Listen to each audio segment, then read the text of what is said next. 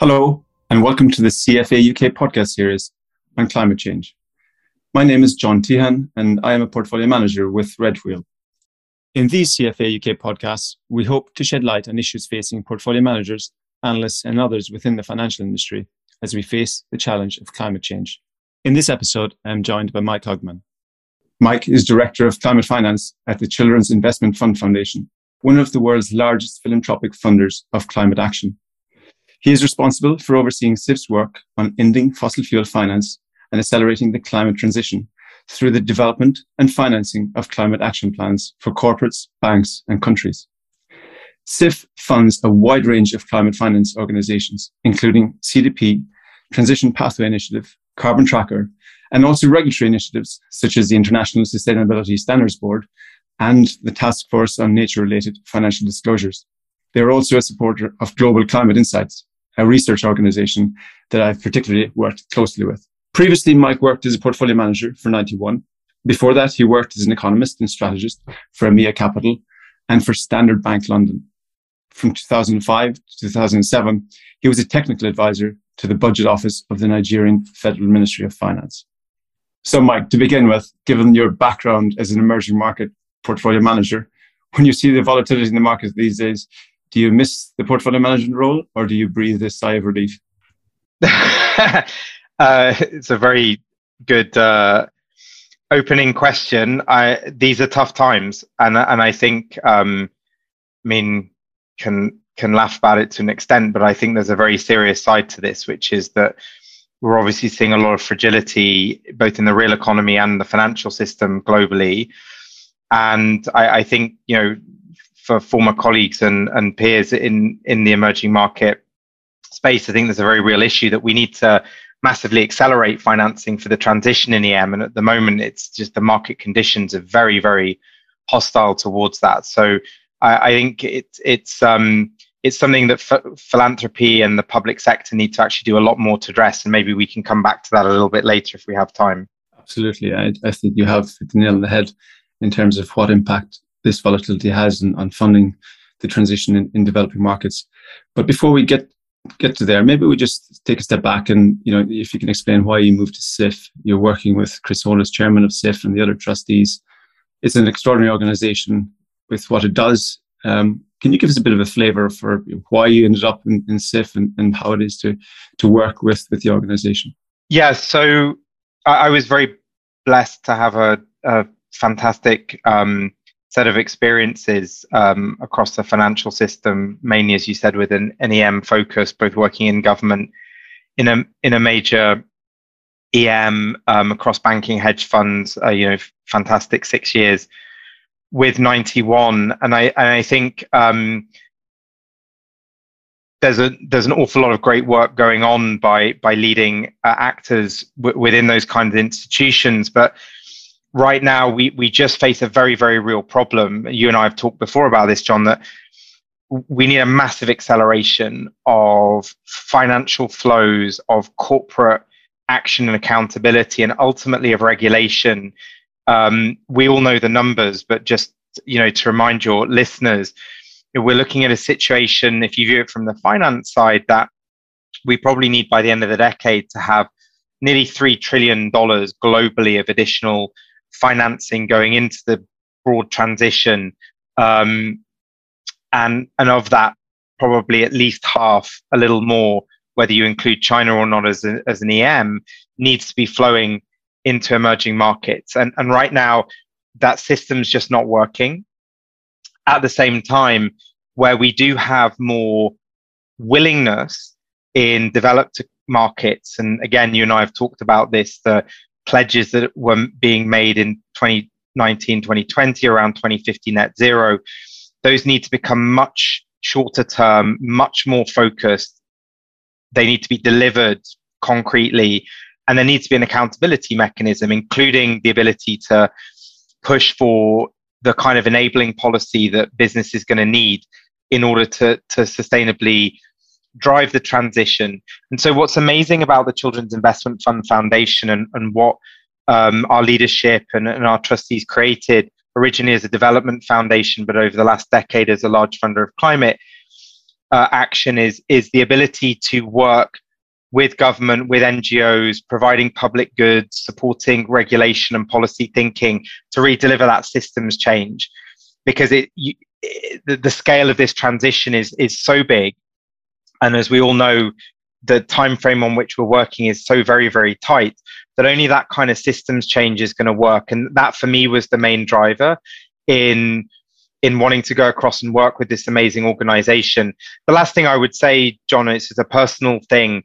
Um, you know, there was a particular moment in 2019. I was, um, uh, as maybe former colleagues wouldn't be totally surprised here one evening was reading a, a set of technical reports that were looking at long-term physical risk for sub-Saharan Africa, South Asia, Latin America and knowing those countries, having invested in them, having lived in them, when you look at the kind of temperature projections, and we're sitting here on a day today where the UK is coming to a standstill because we're going to be at 38, 39 degrees for 48 hours. If you know those countries and you understand what is going to happen uh, when we start hitting 45, 50 degrees year in, year out in those, in those countries, these regions are not viable they are not physically viable, and three to four billion people live in those regions.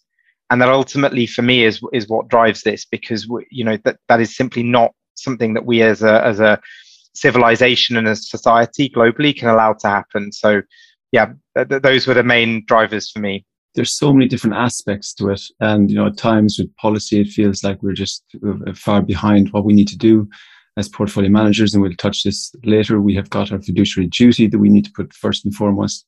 You know, how do you keep positive with with with all these things?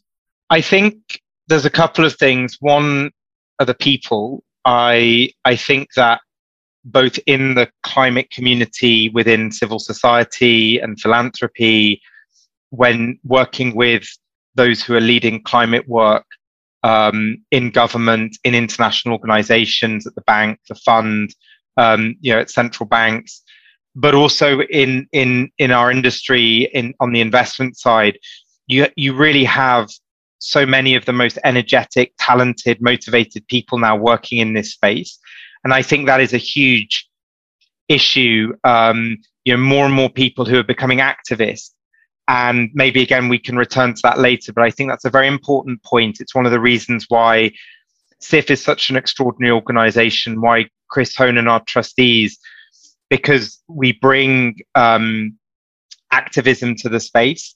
And that's what we're going to need. Everyone is going to have to become an activist. And Chris, as our chairman, Kate Hampton as our CEO, these are people who've spent their lives as activists. And, and so seeing more and more brilliant people now becoming very activists in whatever they're doing as portfolio managers or as senior people in banks or insurers or at asset owners becoming activists, I think that's very motivating.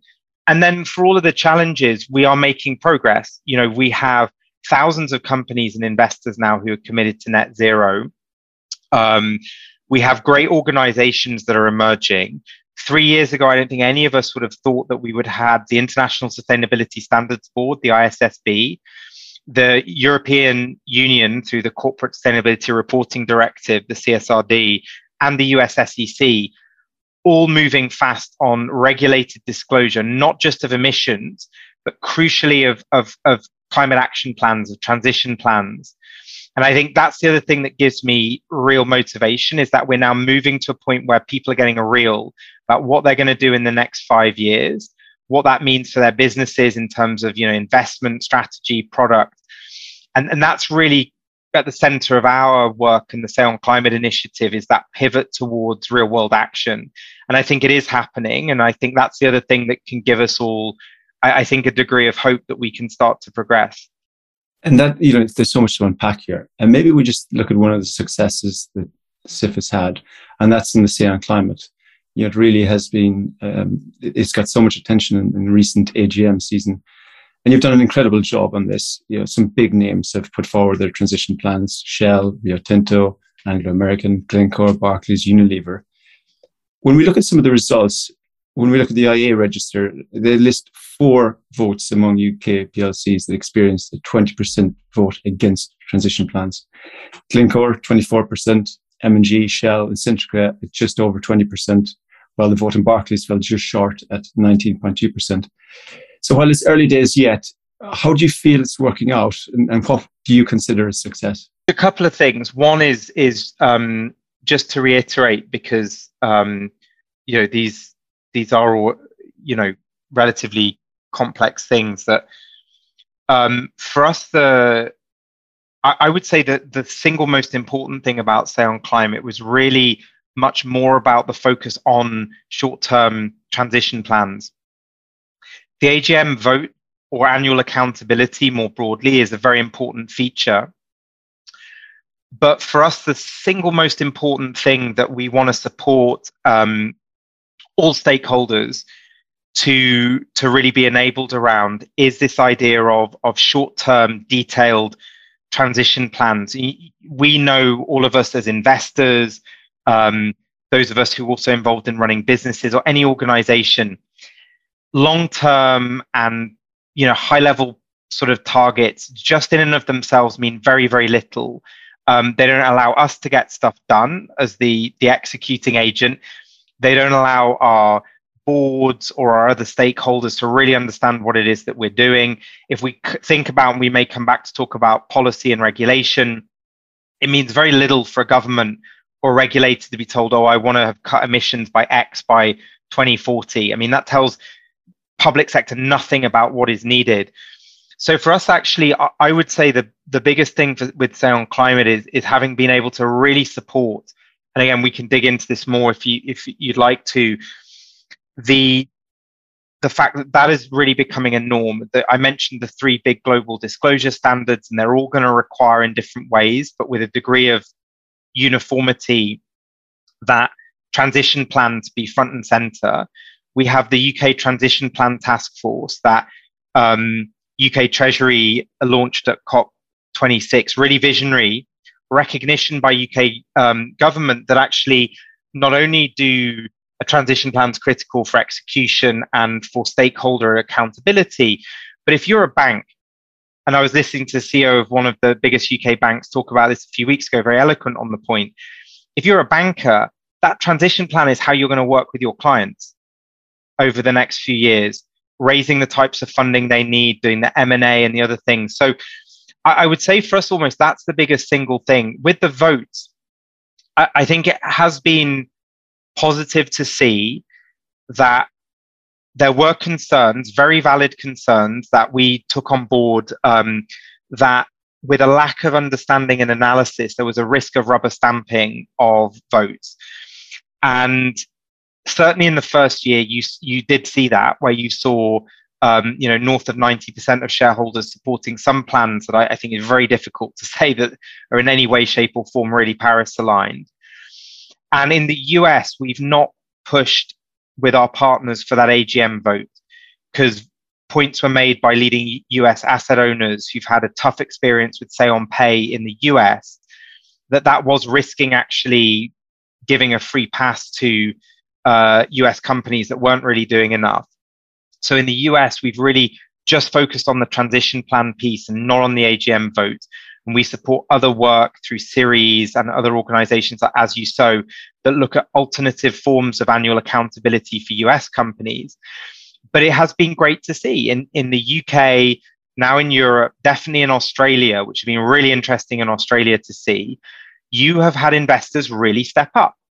And you mentioned Global Climate Insights, and that is part of a whole group of um, NGOs that we are supporting to scale up Transition Pathways Initiative, um, World Benchmarking Alliance, to analyze those plans.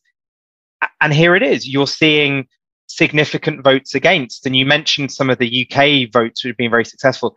In Australia, you had 50% of shareholders in Woodside um, and 40% in Santos voting against management. That is a real signal to those companies to do more. So, so I think on the basis we're 18 months in, I, I think that instrument is starting to, to prove its value in certain jurisdictions. That is it. You know, it's going to take time for people to engage with these plans. What I'm worried about is that we saw it within the, the remuneration report and remuneration policy votes here that perhaps not all investors are really engaged with these votes. So we didn't want to have this as an out for management to say, yes, this is this is a great vote. We can just move on.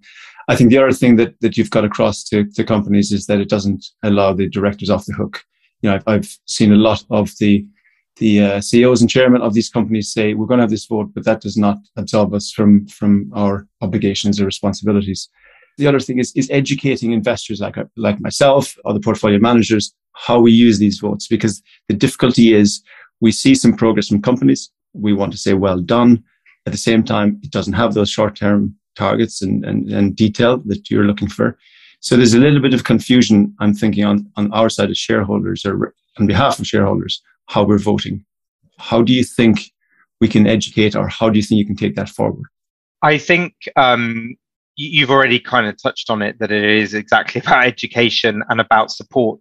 So, one of the other reasons that I, I feel extremely privileged um, to be at CIFF, you know, with this fantastic board and, and leadership that we have at the foundation is a recognition that there is a need to provide certain public goods, um, education, but also the data and analysis that underpin those. So, from well before I, I joined CIFF, um, the the leadership and and Chris and the trustees recognize the importance originally of CDP as a foundational piece of of of public good data that is uh, needed to inform and enable investors, regulators, other stakeholders to play the role that they should be playing. Um, and I think that is a um, you know that is something that we're going to be doing more of. And again, very privileged to be in a position working with some other fantastic foundations that we will be making more of those investments to support you, John, and others who really want to lean into this. Chris Hohn's view, and he's perfectly correct, uh, is that whilst compensation and pay inequality is an important issue for our society, climate is existential. And it, it's not only existential, but it's clearly becoming a, synonymous with fiduciary duty. And I think that's a really critical part is that it's not a straight line, as you've mentioned. There are, you know, steps back on policy, but we all know where we're going over the next 15 years. Laggard companies who don't have the product, whose reputation gets damaged, who continue to have high emissions or exposure to high emitting laggards if they're service providers or in their scope three, those companies are just going to be bad long term investments. And and I think it's that that makes the real difference is that you know very rapidly the most serious investors in the world are waking up to that reality. And it's that that means that just in a year we've already seen now a lot of these significant votes land with percentages voting against management that you just don't see with say on pay so I, I think that's that's really the key that we we all need to keep working together on you touched on something really important there which is the fiduciary duty um, and what we struggle with as a fiduciary is what can we ask of our companies? So we're very clear that we can ask our carbon intensive companies to move where it reduces risk, where it helps them transition the business, or where it might enhance returns. When it's, when it's outside that, when there isn't a risk reduction or enhancement to profitability or a valuation uplift, it's very hard for us to, to ask companies to move towards the one and a half degree scenario, for example. Because if we think of that one and a half degrees, right now with binding commitments, there's a 90% chance that we won't get there. So how do we develop or, or, or, or push our companies that direction when we've got those constraints from our mandates? It's a great, eh, I mean, this is, this question is like the kernel of, uh, I think, what we all need to address collectively. Um, and it applies, by the way, if we have time, you know, just as much to a debt investor, a private equity investor, even thinking about sovereigns um, in a different way. I think the key for us, and it comes back to the point I, I the the the point I made a minute ago about activism. So for sure, I think coming from a relatively passive perspective, you can say, well, look, you know, there is a limit to what I can push any individual company to do because we all know, and we have to be realistic, that with the exception of, I think, utilities in, in developed economies, where now it is just from a fiduciary perspective insane not to be all in on renewables, there are limits. There, there are cost limits, particularly for first movers, to being the sector leader. And I think if you take a passive view and you treat the rest of the world as fixed, policy, regulation, um, the behavior of, of consumers as being fairly fixed, then for sure, I think you do run up against that challenge where you say, look, I can't go all in on these first movers because we have seen cases and in you know in the consumer goods space you know um, we saw with danone a situation where you know m- maybe there was a, a, sense that in, in some ways not so much on climate but in other sustainability issues they almost moved too far too fast on their own. Um, the real key here then is to, to say but what if i'm not taking the world as given? What if i want to be more activist than that as an investor? And I think in here, um, and this is why I'm you know grateful for the opportunity to join you today, and and you know maybe to have a chance to to connect with some of those who are on the call. I think there's a massive question here for all of us about the future of finance and investment.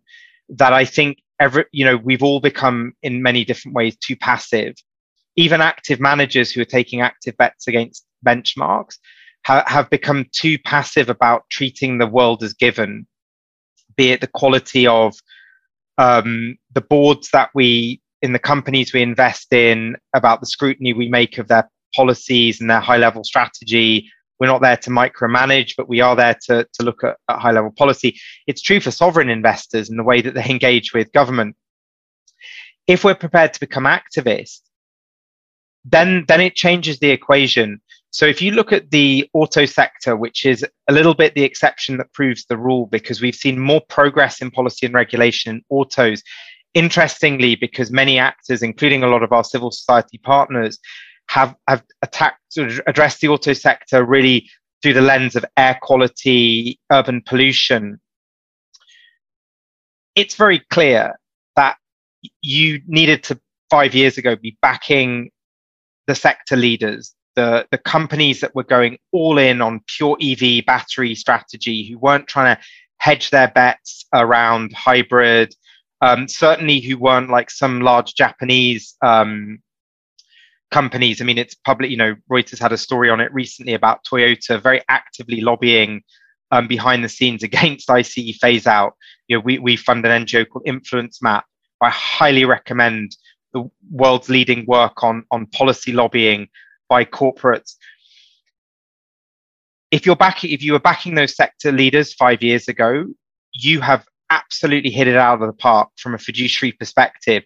Every time a country introduces an ICE phase out or brings the date forward, Volkswagen, not just Tesla, but Volkswagen and the other progressives who've got the big battery strategies, their, their long term stock performance is enhanced. They're going to take market share over the next 10 years and and the key there is that that can be replicated in other sectors and the critical point there is as investors then to start working with companies working with civil society going to government collectively and saying look we want to go f- faster.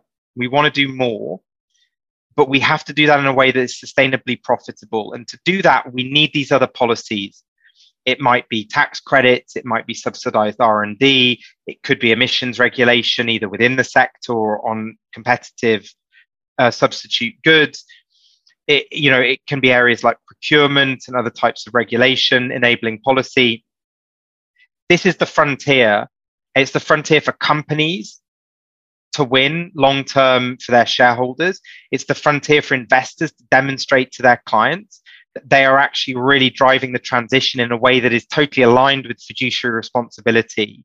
And coming back to that that point about fiduciary responsibility, I, I think you know for anyone who's listening, who's an active manager, I think people are going to need to engage with this model. You're not going to have an active management business in five years unless you can demonstrate that you're really leaning in to the transition with that level of knowledge and that willingness to actually support companies to to change the world and then that starts to address your point about the you know the binding constraints on, on the transition at the moment so let me stop there but i'm happy to, to dig further into the point but but i really think this is the epicenter of, of what finance and business leadership need to be thinking about now and it's a great example with the car companies you know, it's a clear um, uh, direction of travel other sectors aren't so clear. And, and that's what's difficult is that you know, it is on a sector basis. We have to think very much you know, in a nuanced way.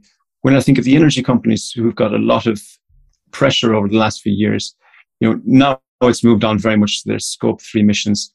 What can they do? And that's the big challenge. What can we ask them to do? And they can't strand their assets voluntarily. There's no point selling them because that's not climate enhancing either. So you know, it's, it's trying to determine where we go from from here with those with those uh, large majors in particular. Whereas other sectors, we can see that there's there's a lot of ground to cover yet. So banks, for example, and I'd love to get your view on banks and their transition because it feels like this is only the focus is only coming onto banks now, where the majors have focused for quite a bit of time. So, so just to, to pick up on the majors briefly, I think one of the one couple of the points um, this is exactly where philanthropy and government and those who can provide public goods really need to step in.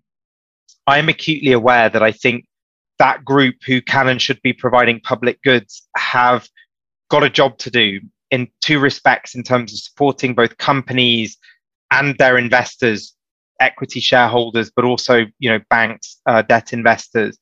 One is at a micro level that there is more that we can do to um, to really provide the analysis that is going to be needed to help people to understand the portfolio of assets that energy companies hold and to look at those in a very clinical, very fiduciary, to go back to your earlier point, way, and to understand that for a particular energy company, they are going to hold certain assets that when you look at their OPEX, their CAPEX, the life cycle, the degree of flexibility or inflexibility in that asset.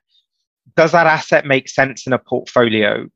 You know, if you're looking at early stage, you know, deep or ultra deep water now, somewhere where your cash cost is $40 a barrel, that really, really not clear that anyone should be undertaking that kind of investment. And we need to provide that kind of evidence base for, for all stakeholders, including your investor colleagues on this call at a micro level at a macro level, again, I don't think we've done enough to help all of us. And I think there are some great work that we hopefully can support with brilliant people uh, through networks like the NGFS to think more systemically about this transition. We've certainly seen a, a curtailment of the long high end of the, the energy supply curve where a lot of that expensive fossil energy sits.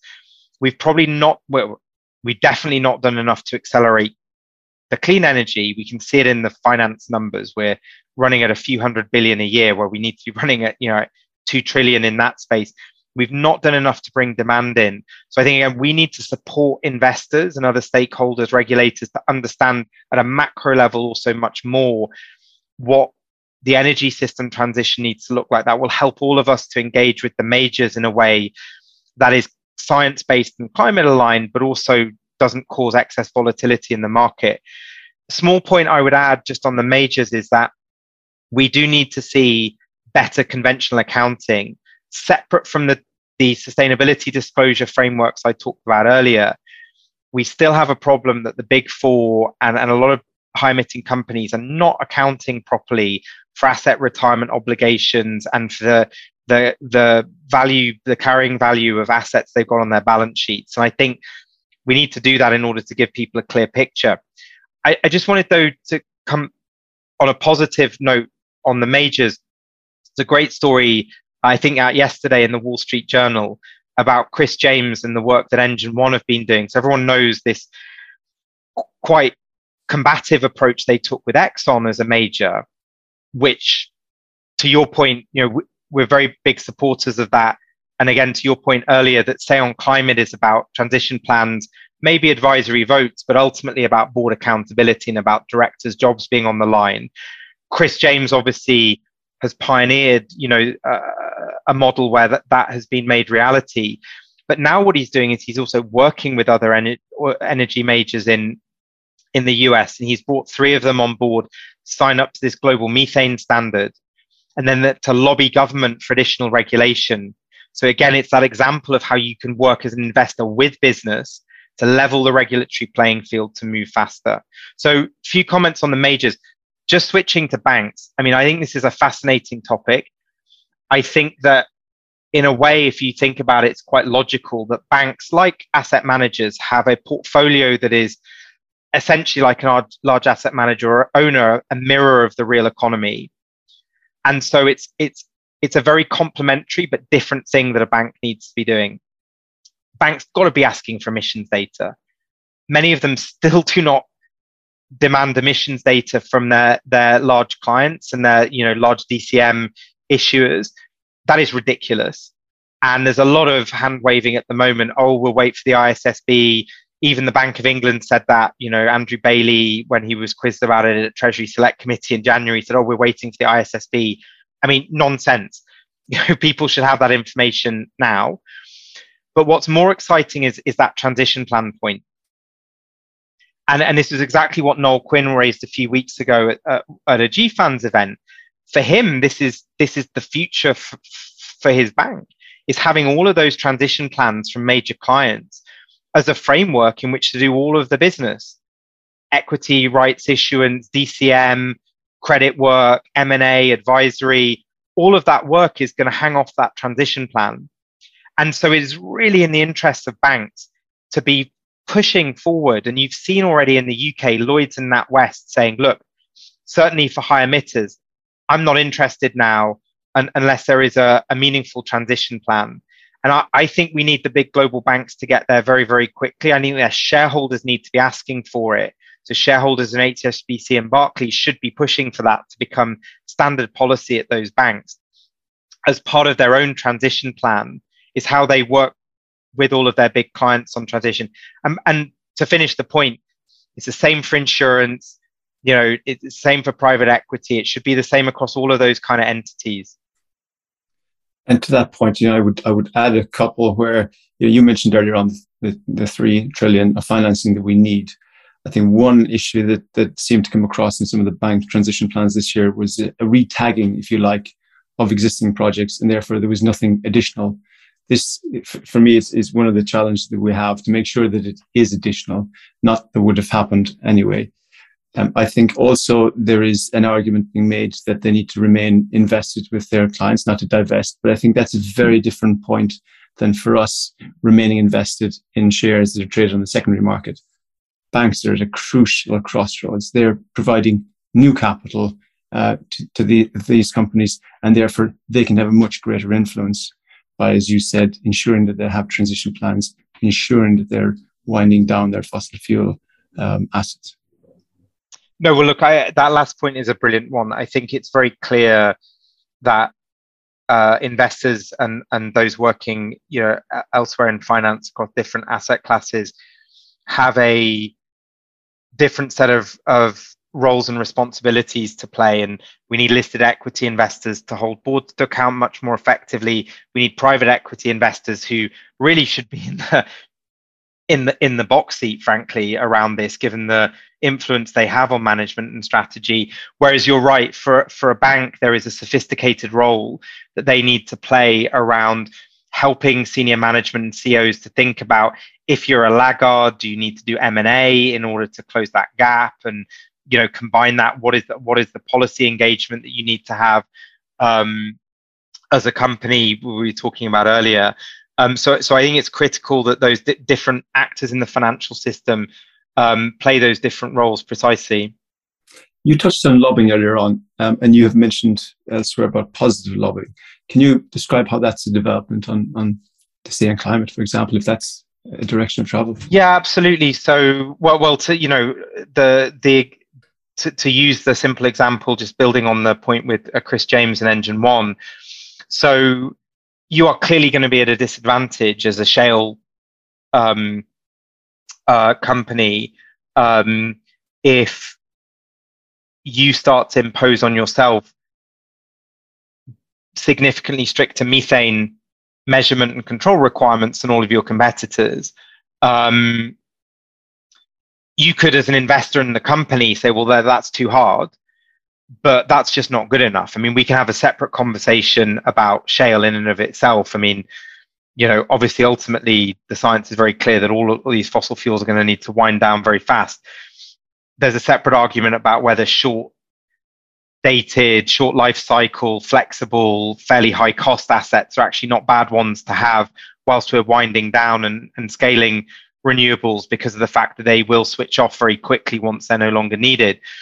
But taking that aside, we have to crush methane emissions very, very rapidly with the foundation of being involved with um, leadership around the global methane pledge at COP and a new global methane hub that's been created to support exactly companies, investors. And, and someone like Chris James taking a lead with that and saying, look, I am going to support the companies that have the greatest ambition to get that positive policy in place that enables them to profitably lead on things like getting to zero methane. That that for him is a return seeking fiduciary action. And we can think of the same thing in a whole number of sectors. So we're going to support work in Europe, not just around uh, autos, but also steel and aviation. You've got certain, I mean, it's interesting coming from interesting quarters in the aviation sector saying, look, you know, the 5% current required threshold for sustainable aviation fuels, it's too low. We would like regulation to push that higher because we're only by scaling the, the level of sustainable aviation fuel are we going to achieve economies of scale and start to get to the point where through learning by doing and coming down the cost curve, we actually may have a chance of really accelerating um, emissions reduction in that sector. We need regulators to provide enabling policies, subsidies, tax credits around things like the infrastructure at airports to support short haul electric and sustainable aviation fuel. But we actually need that regulatory minimum to go up. So you've now got companies like Safran, and other engine manufacturers. You've got some airlines, you know, not all of them you would pick as the green leaders who are saying, please bring the regulation, give us that tailwind. And it's one thing to say global carbon price, which is something that some CEOs and investors have talked about in the past, which let's be honest, we all know is not going to happen, not in some single, you know, unified way. And that's a little bit disingenuous. But to talk about raising the, the, the minimum threshold for sustainable aviation fuel is a very sector specific and reasonable thing to ask for. If I was an airline investor right now, I would be saying to my company, I want you front and center of that positive lobbying whilst you position yourself as a sector leader. Because if your competitors can't absorb those increased levels of sustainable aviation fuel, then you're going to take market share. Absolutely. And, and so it's very, you know, lobbying obviously is extremely important then. And for us as portfolio managers, you know, we've got so much to cover. And, and even when people have large um, sustainability teams, it's a lot to cover. With InfluenceMap, they both look at the negative lobbying or anti or uh, not pro climate, if you like, lobbying, and also the positive lobbying. So they give us a view. And, and how broad is their is their universe that they cover? So at the moment, it's focused more on high emitters. And I think, um, again, this is exactly the area where an organization that is lucky enough to be able to provide public goods we and along with other foundations and some of our key civil society partners are going to be really looking to scale this. So the irony is we have brilliant people throughout the ngo world who know as much as anyone globally about green steel green cement sustainable aviation fuel electrification of transport We've also got brilliant investor organizations, and I'm going to give a shameless plug for a couple of our partners. So, IIGCC, the Institutional Investor Group on Climate Change in Europe, and Ceres in North America, bringing those organizations together so that that technical sector expertise can really be put at the disposal of investors in a scalable way so that all of you can start to actually understand well this is the specific policy that company X should really be asking for. It's their competitive advantage. It's precisely the kind of thing we need to come in and do to en- enable this to happen, you know, faster and at a much bigger scale. We work closely with uh, and I think it's a great organization. Another one I would mention is Global Climate Insights. You know, as portfolio managers, when we're trying to think of the detail, the the the particular detail on an individual company, those kind of organizations are extremely helpful. You talk a lot about policy at a top level, macro, but actually, when you're when you're doing it day to day, when you're at the at the at, at the the coal edge, if you like, forgive the pun. Um, this is what we need: is the detail of where and what questions to ask of the companies that we're looking to transition. You mentioned previously about NGOs being so important with this. So these are quite a number of examples. Where else do you see it happening? Where do you think that relationship grows to help us to, to, to do our job? Uh, that's a great question. I think that um, I mean, to an extent, we've we've covered quite a lot of it already. Um, you know, uh, CDP um, uh, as a really cornerstone organization for the the global transition. I mean, it's hard to overstate the fact that whether you're buying your data through MSCI or BNEF or S&P or whatever, all of that corporate and city submission data comes from CDP. And the team there done an amazing job at getting ready to enable the disclosure also of transition plans. Um, and then downstream of that, again, we've already talked about um, many of these great organizations. I'd also mention Transition Pathways Initiative, mention the World Benchmarking Alliance. For those of you who've maybe not looked, World Benchmarking Alliance works with the French government, with ADEME, which is an arm of the French government, on something called the ACT framework.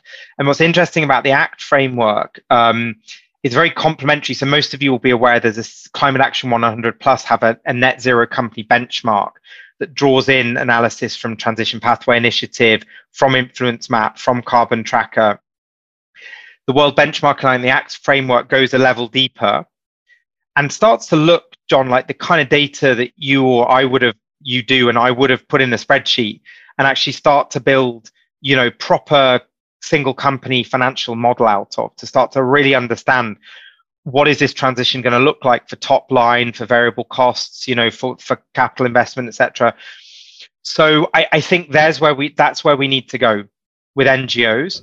I, I agree because when, when you're looking through the, the lens from our side, you have to balance what's possible and, and what's real and getting that information really gives us the tools to then go and, and engage with the companies because fortunately on our side the door is open to go and talk to management. It's it's the great advantage that we have. We can go and have a conversation with the chairman ceo or head of sustainability and talk about these issues.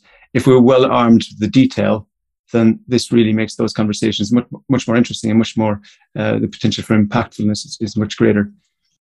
If we move on to the carbon offsets because you obviously are very very involved there as well with the Integrity Council for Voluntary Carbon Markets. Can you tell me how that's progressing?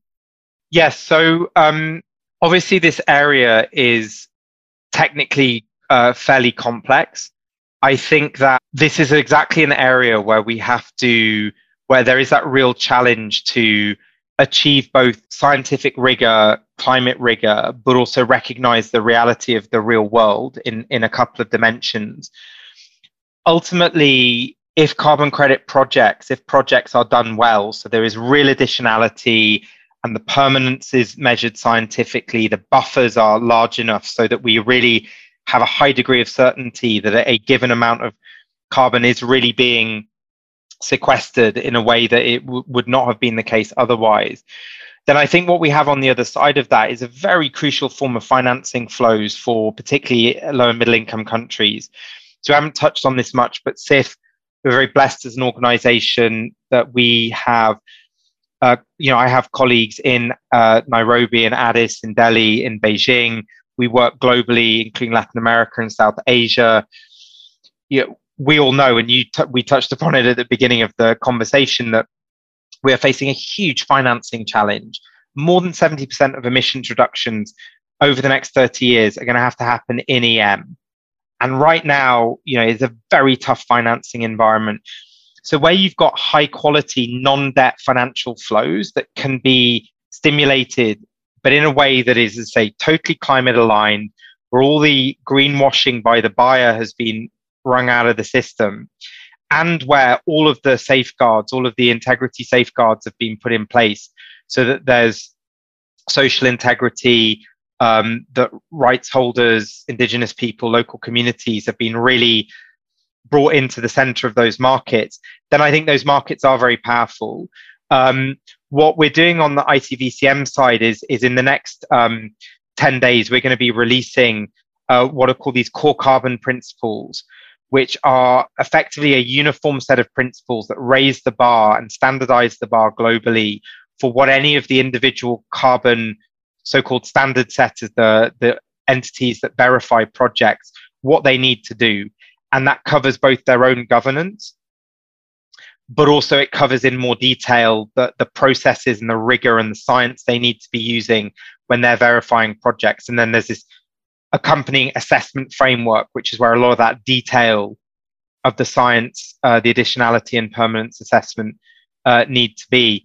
And I think the idea there, again, John, you and you know your listeners know this very well. All markets, particularly commodity markets, live and die on whether there is trust, whether there's transparency, and whether there's rigor. You know, it's it's easier, although not. You shouldn't take it for given. And historically, we didn't, right? That a bar of gold, you know, an ounce of gold is an ounce of gold. That a barrel of Brent is actually a barrel of Brent.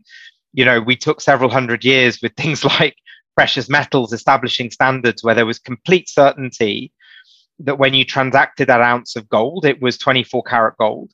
And we need to get to that same position where that, that carbon um, property right in an economic sense, not in a legal sense, is totally trusted.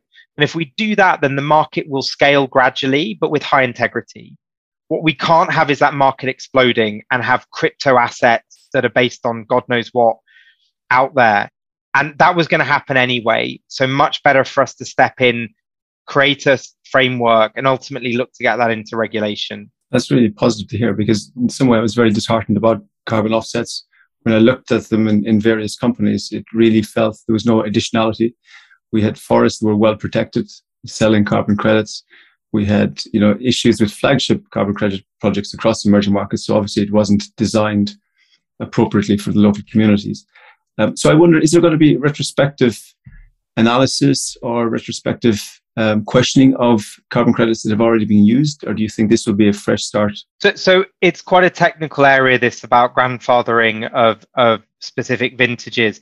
I think ultimately what matters is going forward um, that we're going to build a market that has um, that has that transparency and trust and that scientific rigor just to pick up on two of the points you just made briefly. So, the Integrity Council on Voluntary Carbon Markets, ICVCM, which is really looking at the supply piece, there is a companion organization, uh, the Voluntary Carbon Markets Integrity Initiative, that's backed by UK government, that is then looking at how companies are using uh, credits and what claims they're making. Um, that is there to also support you as investors to understand are those legitimate claims? Not just investors, right? Consumers are going to want to know this. So, I mean, between those two organizations, I think you will get a, a, a lot more transparency. But then you touched upon a critical point. Our global financial architecture is not fit for purpose in multiple ways that we haven't had time to touch on. And we've been supporting governments, South Africa, in, in Asia, um, on just energy transition partnerships part of that needs to be about building capacity in country to to undertake projects, um, you know, the, the, carbon credit projects in a way that actually works properly. John, part of the some of the legacy problems that we've seen have just been a lack of capacity and people trying to rush things. So we also, and this is a role for philanthropy, need to support uh, ambitious but you know high integrity partners on the ground, um, and then that becomes a real win-win between uh, low middle income countries generating that non debt cash flow, communities really being at the center of that, but also having ambitious companies who meet the thresholds of their own mitigation plans, then also able to use these these credits in a way that is appropriate. Finally, Mike, given your background, what does transition finance look like for emerging markets? Yeah, you've you finished with a, a very critical but tough question. I, I think ultimately, I mean, we still have a lot of work to do in both the positives of transition, positive lobbying, transition finance in developed economies and the accountability that goes with that. Ultimately, this transition is going to make or break on whether we can then build a system that enables low middle income countries to disclose at the same level, uh, develop transition plans that are locally appropriate. That just transition elements is absolutely critical. You know, the jobs issue is big enough for, uh, you know, developed countries, but really critical in EM. but at the same time, then access to financing. I mean, the gap is so large. And so we are seeing again some green shoots. We have some brilliant partners um, in this space. We work with a number of what we call these regranters who are um, uh, pooled funds effectively for philanthropy, um, technical experts who support a network of NGOs. So we have the African Climate Foundation, which has been been working closely with stakeholders in South Africa over the last three years. We have equivalent partners in South Asia, um, work that we and others support with, you know, with the Chinese government, who are very switched on about transition plans. Um, the, the same in other regions. So we we we have that sort of partnership to to start to create those plans. Then what does the financing look like? I mean, we need to think about the whole capital stack. And I, I think it's going to require a couple of elements. It's going to require asset managers to become very skilled and very activist in building transition funds that can really focus in on 20, 30 companies. Look, is it senior debt? Is it MES? You know, maybe on the equity side, maybe it's private equity, private debt. Help the companies to develop plans, almost act a little bit disintermediate the banks or work with the banks on some of that both private banks, but also both national development banks and the MDBs. Um, I, so I think we're then going to need asset owners to become much more progressive in some of their mandates.